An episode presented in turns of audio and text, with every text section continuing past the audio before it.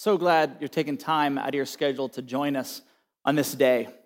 Uh, I just want to take a, a few minutes just to say thanks again for so many people that are doing what God has called us to do, which is to reach out to represent Him in our everyday lives. But I just want to take a few minutes to be honest with you. This has been probably the hardest season that I can remember as a pastor and as a leader. I know that I'm not alone in all of this. In fact, all of us are affected in one way, shape, or form from COVID 19 and the effects on health, the economy, on schools, on families. This past week, the images of George Floyd that I can't unsee. From racism and social injustice to protests and some leading to looting and rioting. From our police who are put in impossible situations to the emotional hit that all of us are facing as we deal with conversation with our friends, our family members, and our kids. But I want to tell you that I have hope. I have a resolve and I have a passion for what God is going to bring about in these times and through these times through us, his people. Now is the time.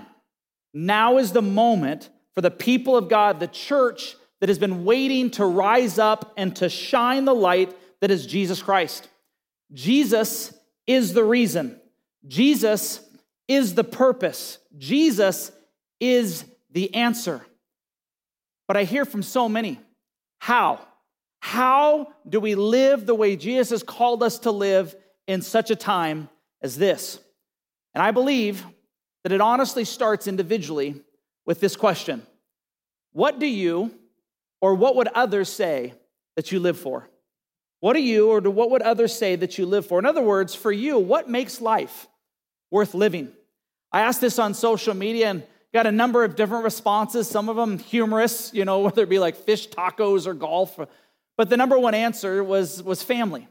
Family. Family was what makes life. Relationships is what makes life worth living. But I began to wonder, as, as I would say family as well, to a certain extent, if that is really true.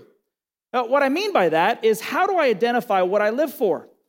And here are three ways that you know how. What are things that I think about and talk about, especially with great passion? Are you able to identify that?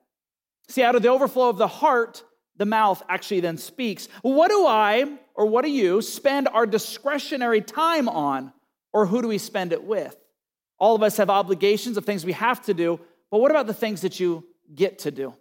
And then lastly, what are things that I spend discretionary money on? Now, none of those things in and of themselves are wrong. Like, for example, you know about me that, that, that I love, you know, a sports. Uh, I love, you know, going to the movies. I, I love having experiences. I love going out to eat. There's a lot of things that I love to do. And I put some of those things under the categories in which that I have just identified or walked through. But I have to ask myself, what gets me up in the morning? What is my purpose for living? Because I believe that answer will help us to navigate how Jesus wants us to live in and through the season. See, we started two weeks ago a series called Unchained Freedom Through Purpose, Perspective, and Joy. We're looking at the New Testament's book of Philippians. Paul, who's the writer, is writing from house arrest in Rome to this church far away from where he physically is in order to give them perspective, hope, and even a challenge. In fact, this week's passage comes from Philippians chapter 1, and we're going to look at verses 20 through 26. And so let's just read this together. For I fully expect, Paul says, and hope that I will never be ashamed, but that I'll continue to be bold for Christ as I've been in the past. And I trust that my life will bring honor to Christ whether I live or whether I die. For to me, living means living for Christ, and dying is even better. But if I live, I can do more fruitful work for Christ. So I really don't know which is better. I'm torn between two desires. You see, I long to go and be with Christ, which would be far better for me, but for your sakes, it is better that I continue to live. So, knowing this, I'm convinced that I will remain alive so I can continue to help all of you grow and experience the joy of your faith. And when I come to you again, you will have even more reason to take pride in Christ Jesus because of what he is doing through me. See, today's passage, we probably get the most famous of all that Paul wrote, the most famous saying. For me to sum it up, it's just simply this to live as Christ, to die is gain. To live as Christ, to die is gain. I want you to say that with me, wherever you're at. To live as Christ, to die is gain. One more time. To live as Christ, to die is gain. That's the answer. In these difficult times that we find ourselves in, to live as Christ. And what helps us through these struggles and these circumstances is knowing that no matter how bad things get, there's always going to be a better tomorrow. For death ushers us in to heaven, to a place that's referred in the Bible as paradise. So, for our remaining time, what does this look like? How do we live for Christ?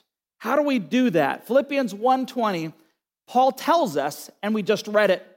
Says, For I fully expect and hope that I will never be ashamed, but I'll continue to be bold for Christ as I have been in the past. So, the first thing that Paul tells us how do we live for Christ? We need to be bold for Jesus. To be bold means not to be afraid, regardless of how people may treat you, to identify yourself as a follower of Jesus. To be bold means to reach out and to share the message of Jesus in love and respect through our actions and through our words. To be bold means to stand up for the things of Jesus, to stand up for those who cannot stand for themselves. Philippians 1:20 says this, and I trust that my life will bring honor to Christ whether I live or whether I die.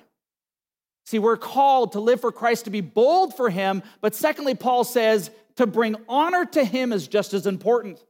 See, honor that is given to us should be honor deflected onto Jesus. You and I can always say when someone compliments us for something that we have done, we can always say thank you, but internally, do we think that that's from ourselves or can we give honor to whom honor is due? See, this is Jesus' church. You and I are Jesus' people. In verse 22, he says again, But if I live, I can do more fruitful work for Christ. So I really don't know which is better. But for your sakes, it is better that I continue to live. So we're to be bold for Christ. We're to give honor due his name, and then we're to do fruitful work for Jesus regardless of our vocation. You don't have to be a pastor to live for Christ. And so many of you who call yourselves followers of Jesus are doing exactly that. I want you to know that even in isolation and separation, that you are not alone. Every other week, even through some of this COVID 19 and isolation, I got a chance to meet with a men's group. Many of these men, you know, are leaders in our community in business and in politics and some of the other places that you would find them. And I've seen them do their best to struggle back and forth. How do I live boldly for Christ? How do I honor him? How do I make sure that he is known through my words and through my action? And so I just want to publicly say thank you, Bob McLean and Tony Williams and Kurt Brandt, Mike Monroe, Spencer Williams, and so many more that I don't even have time to mention. So encouraged by these guys who are trying to live the best they can to represent Jesus, to live now in this difficult season, to live for Him. So I want you to self reflect. Just take a second. Is my life's primary purpose to live for Jesus? And again, Paul, through his words as well as through actions, even though he was a tent maker, meaning he had a side gig as well as a pastoral gig all at the same time, he wanted to live for Jesus. And what helped him to live for Jesus in the moment was to know that this was not going to be the end. He says to die is gain. Philippians 1:21 once again says, "For to me, living means living for Christ, and dying is even better." I'm torn between two desires. I long to go and be with Christ, which again would be far better for me. Think about this from Paul's standpoint. He's been persecuted verbally, stoned, beaten, thrown into prison, shipwrecked, all for the sake of living for Christ. He longs now to be with Jesus. He knows what awaits. He knows that this life is just a mist. And he's like, here's what's to come. And I so long to be there. This world is tiring, it's exhausting, it's stressful. But he chooses to still recognize the moment that God has him in. For those of you who have not been a part of Valley Real Life long, you can go to our website because we did a few week series on what is heaven? What awaits us? Because if we, if we understand where it is that we're going, it helps us to maintain perspective and focus with where we are today. And you can find that on our site. One thing I want to remind you and point out that we did learn from that series is in the very end, in Revelations 21, 3 through 4, this is an encouragement for us. It says, I heard a loud shout from the throne saying, Look, God's home is now among his people. He will live with them and they will be his people. God himself will be with them, no longer separated physically, but connected. He will wipe every tear from their eyes, and there will be no more death or sorrow or crying or pain. All of these things are gone forever. No more injustice, no more racism no more COVID 19. No more stress and pain of any kind. Can we praise God for that? To live as Christ, to die is gain. Say it out loud. To live as Christ, to die is gain. One more time. To live as Christ, to die is gain. So I want you to rest and process this final point we live in the tension between the now and the not yet. That's where we find ourselves. We live in the now, but yet not yet. We're here, there's something coming, and here is the tension that we live in. In verse 25, Paul says, Knowing this, that we live in the now but not yet, I am convinced that I will remain alive so that I can continue to help all of you grow and experience the joy of your faith. This applies to COVID 19. How do we do this? How do we experience the joy that can come from growth? I can tell you specifically, it comes this way.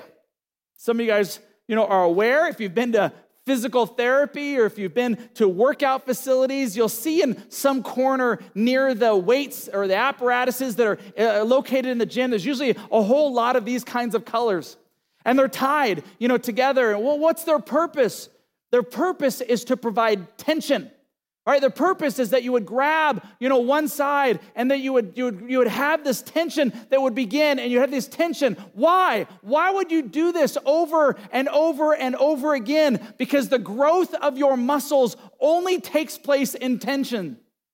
Otherwise, it atrophies and it dies if you do not use your, your muscles. And so we live in this tension of this back and forth, one side and the other. And there's an opportunity that all of us feel at some point to be like, I'm done, I'm out, I don't want to deal with it, I want to escape. And Jesus and Paul, through Paul, is saying these words We grow when we are in this season. We don't grow in this season.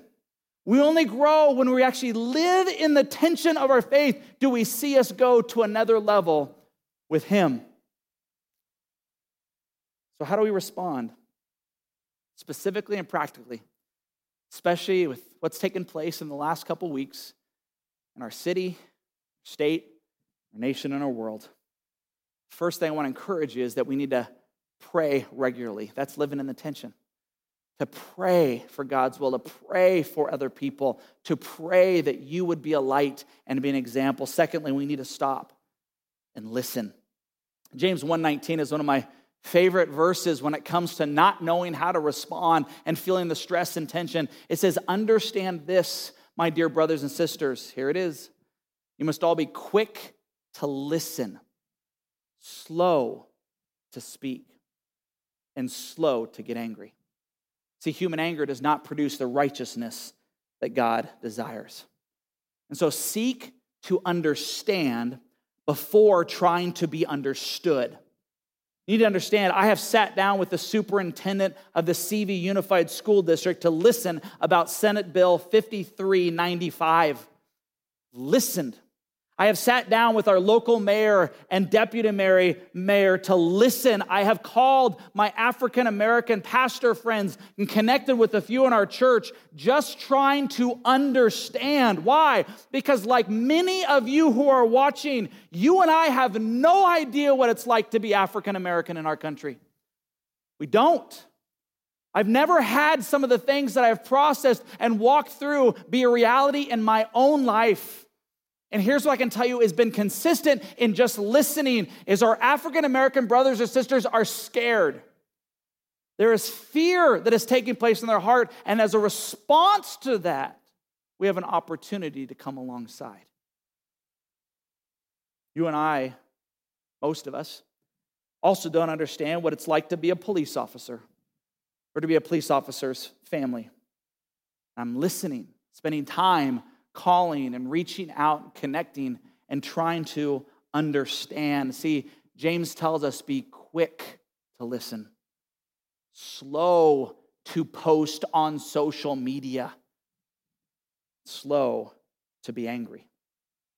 See, after we have prayed and after we have truly listened to gain understanding, to gain empathy, to gain compassion, we need to reach out and love our neighbors. You see, there's a guy who came to Jesus and he asked him, and he had this question Who is my neighbor? He wanted to justify himself before God and before others because he thought he was living the right life, the God honoring life. And so Jesus intentionally told him this story.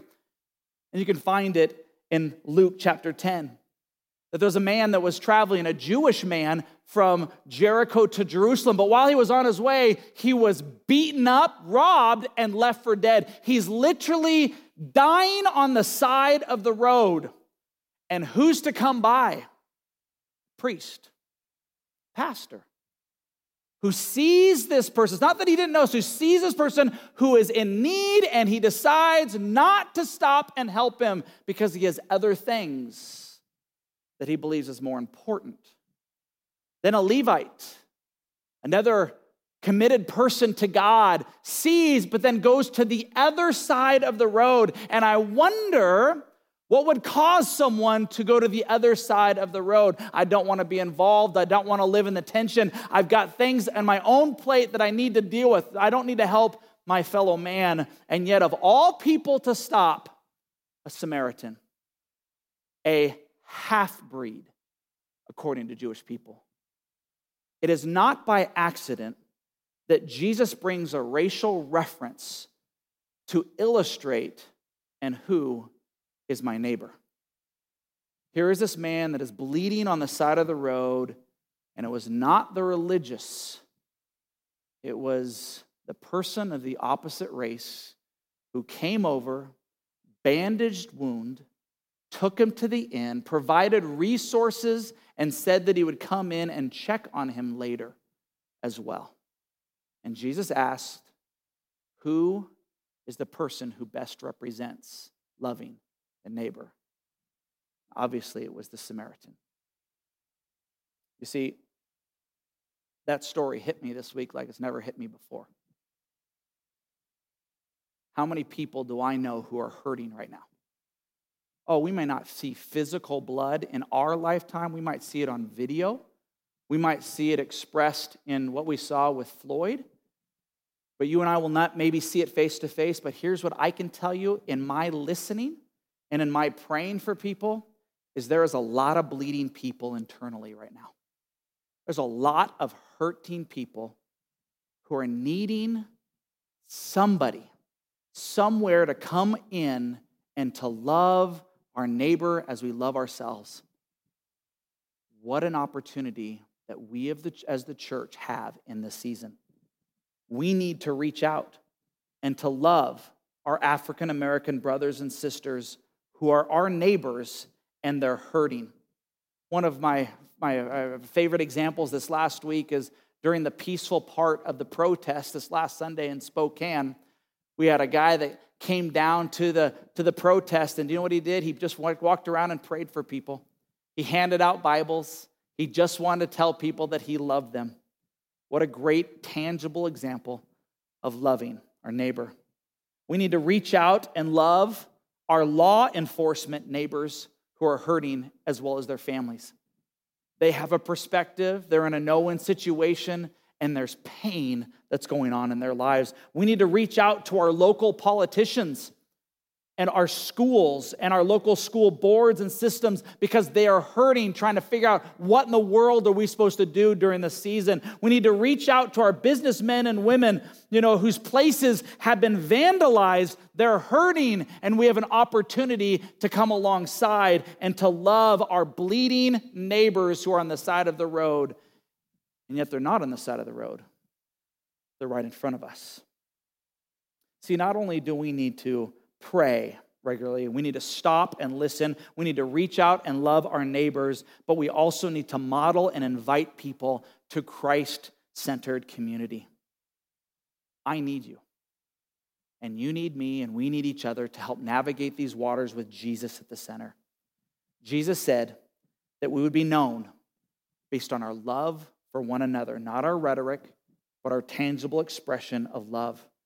This is the church's opportunity to lead. It starts with us individually, then it starts with us as a church, and then it continues as a community, and then it continues to perpetuate itself as the kingdom of God. We always want to be known more for what we are for than what we are against. We want to stand in the gap. We have an opportunity to build bridges, especially during this time through COVID 19, through the racial and social issues that we're facing today. We have a chance to live for Christ. And when we do, when we stay in that tension, you and I grow in our faith. To live as Christ, to die is gain. One other thing I want to mention about what heaven's going to be like, just as a reminder to all of us, especially those of us in the inland northwest and northern Idaho.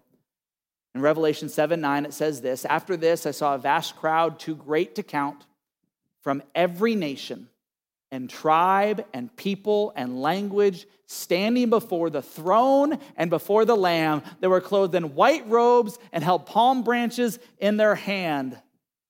People who were black, white, Hispanic, Asian, men, women, rich, poor, we will all gather one day united with Jesus at the center.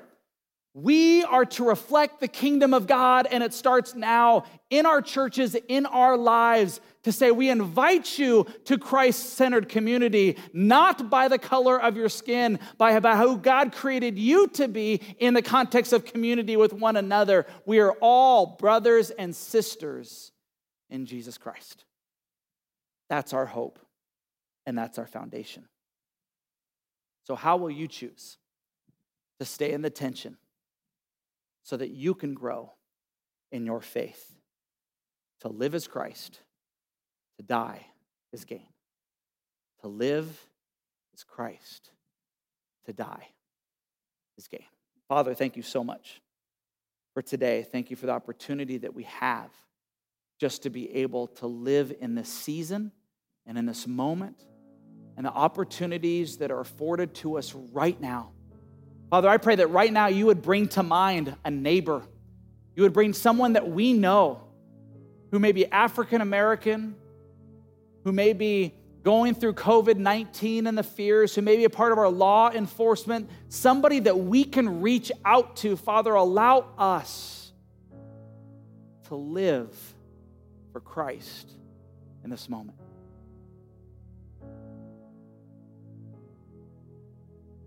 Jesus, convict, convict our hearts and help us to reflect you. It's in Jesus' name we pray. Amen.